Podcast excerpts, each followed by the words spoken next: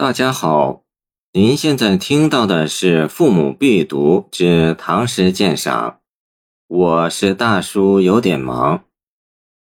送郑世玉折闽中，高适。折去君无恨，闽中我就过。大都秋雁少，只是夜园多。东路云山河。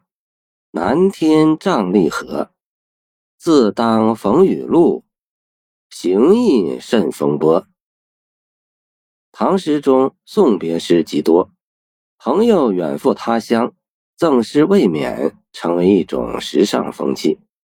昔我往矣，杨柳依依，话别之际，情感总是相对悲伤低落，尤其是古代交通不便，一别经年。再会面，安可知？除了留恋不舍的离愁别绪，被送别的一方更有踏上旅途前的茫然若失感。因此，在表达拳拳真情外，更重要的是加以劝慰勉励，化解忧愁，让对方对未来充满希冀。高适的另一首送别诗名作《别董大》中。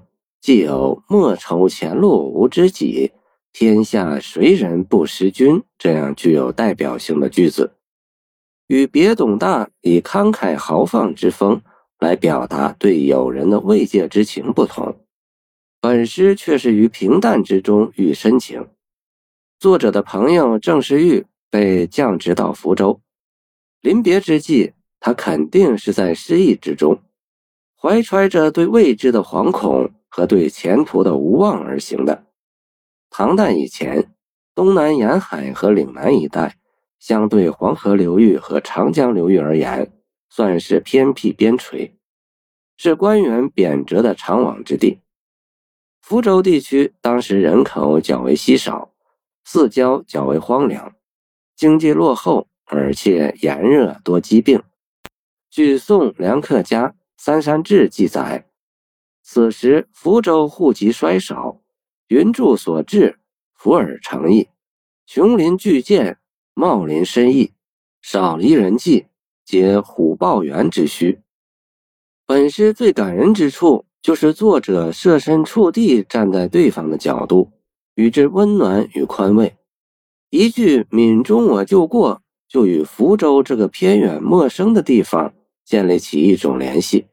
使之不再那么冰冷，甚至因它是作者曾经到过的旧地，而能带给贬谪者一丝亲切之感。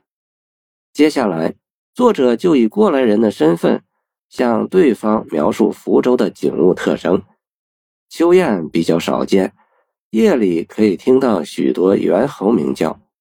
向东而行，途经崇山峻岭。福州当地天气湿热。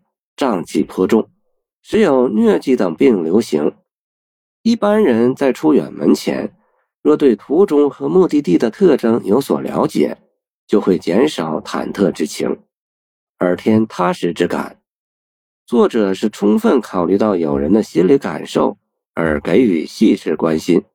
最后两句是给友人以信心和鼓励，日后自然会得到朝廷的恩泽。定有重返故地的一天，因此切勿失去信心和希望，一定要好好保重。此去路途险阻，千万慎行。离别诗一般重在抒情，本诗则多景语，看似客观写实的景物，实则蕴含作者万千心思。作者巧借秋雁与夜缘，渲染了离情。秋雁总与南归相连，恰合眼前的送别之意。李白送友人亦有“长风万里送秋雁”之句，点出送别主题。见《宣州谢眺楼饯别校书书云：“夜里啼叫不绝的猿声，给人凄凉哀怨之感。”这既是福州颇具代表性的环境特点，与离情的伤感情绪也吻合。东路两句写景，一是描沿途山势之高峻，一则强调福州乃瘴疠之乡。这也是在提醒友人要习其风土，以适应与中原迥然不同的生活方式和生存环境。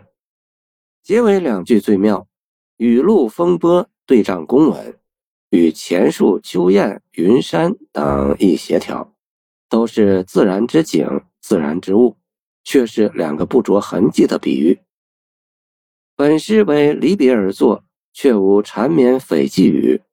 中间两联写景，鸿雁长空，云山合一，意境高远苍凉。首尾两联表达离情，首句即只写折去无恨，末句以必逢雨露作结，透露出雄健刚强的气势。盛唐时期那种信心充溢、蓬勃向上的时代精神，也正可见一斑。谢谢您的收听。欢迎您继续收听我们的后续节目。